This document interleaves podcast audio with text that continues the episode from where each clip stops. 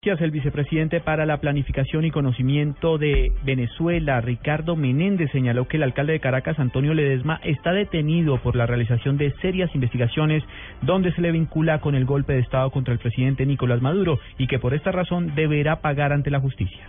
Pero lo que, lo que no puede ser es que si se aplica la justicia, entonces es persecución. Pero si la justicia se aplica para una persona pobre, entonces es justicia. La justicia es la justicia. Para todo el mundo, absolutamente para todo el mundo. Y lo que estamos haciendo es un proceso normal desde el punto de vista de la administración de un país, pero amparado se figura dentro de la Constitución. Entonces, no es cualquier detalle, no es, no es una minucia el tema de lo que se trata la, acusación. Y ese tema tan importante, precisamente lo planteó el presidente de la República el día de tú no puedes pretender estar encapuchado de democracia para acelerar un proceso de golpe de Estado.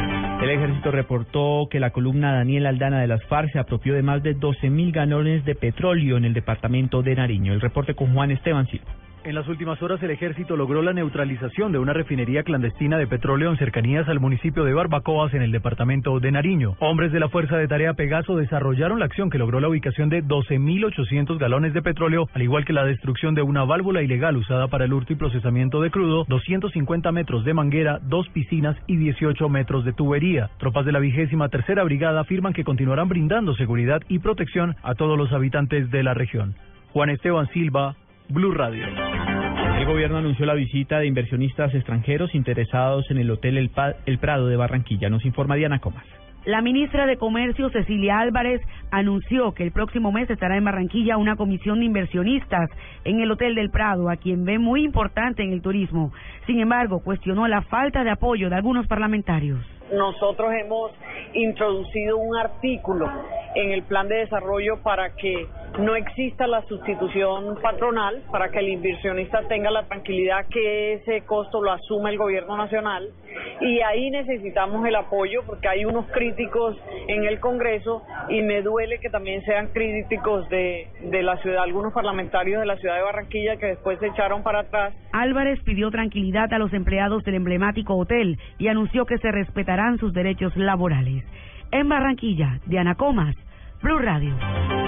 Cali, un hombre que trabajaba en una empresa del norte de la ciudad sufrió quemaduras de segundo grado en todo su cuerpo cuando intentaba apagar un incendio originado al parecer por una falla técnica. Carolina Tascón. Cuando intentaba apagar un conato de incendio que inició en la producción de cera industrial en una fábrica ubicada en el barrio Santander, al nororiente de la ciudad, un operario recibió una llamarada que requirió su traslado inmediato a un centro médico. Carlos Ortiz de Bomberos Cali. Estaba muy cerca y se produjo este incidente allí con esta cera líquida y pues vio estas quemaduras con lesiones, brazos, en el rostro, piernas con quemaduras de segundo grado. El operario de 34 años se recupera a esta hora en una clínica del norte de la capital vallecaucana. Las unidades investigativas de bomberos Cali investigan el origen del incendio. Desde Cali, Carolina Tascón, Blue Radio.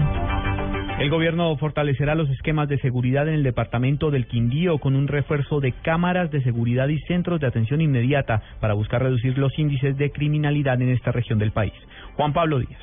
Juan Fernando Cristo, ministro del Interior, inauguró la nueva estación de policía de Armenia y un sistema de 100 videocámaras para fortalecer la seguridad en la ciudad, en donde se seguirá invirtiendo recursos en esta materia. Que Armenia ha sido escogida como una de las seis ciudades prioritarias por el gobierno del presidente Santos para que lleguemos a una cobertura plena en materia de cámaras de seguridad. Vamos a invertir casi 10 mil millones de pesos adicionales entre el Ministerio del Interior y la Alcaldía de Armenia para que lleguemos a 420 cámaras en total. Estas cámaras cubrirán los sitios más críticos y vulnerables en lo que respecta a la inseguridad en la capital del Quindío. Desde Armenia, Juan Pablo Díaz, Blue Radio. Noticias contra reloj en Blue Radio. Noticia en desarrollo hasta ahora, el ciclista colombiano Fabián Puerta sufrió una caída mientras se preparaba para la prueba de velocidad en el Mundial de Pista de París. Puerta sufrió un trauma cráneoencefálico leve, asimismo una herida en el labio superior. El pedalista ya está consciente, pero no podrá continuar en la competición. La cifra 2.406 estudiantes en el eje cafetero y Antioquia se preparan con la Escuela Superior de Administración Pública para ser servidores públicos, así lo reveló el Ministerio de la Tecnología y la Información.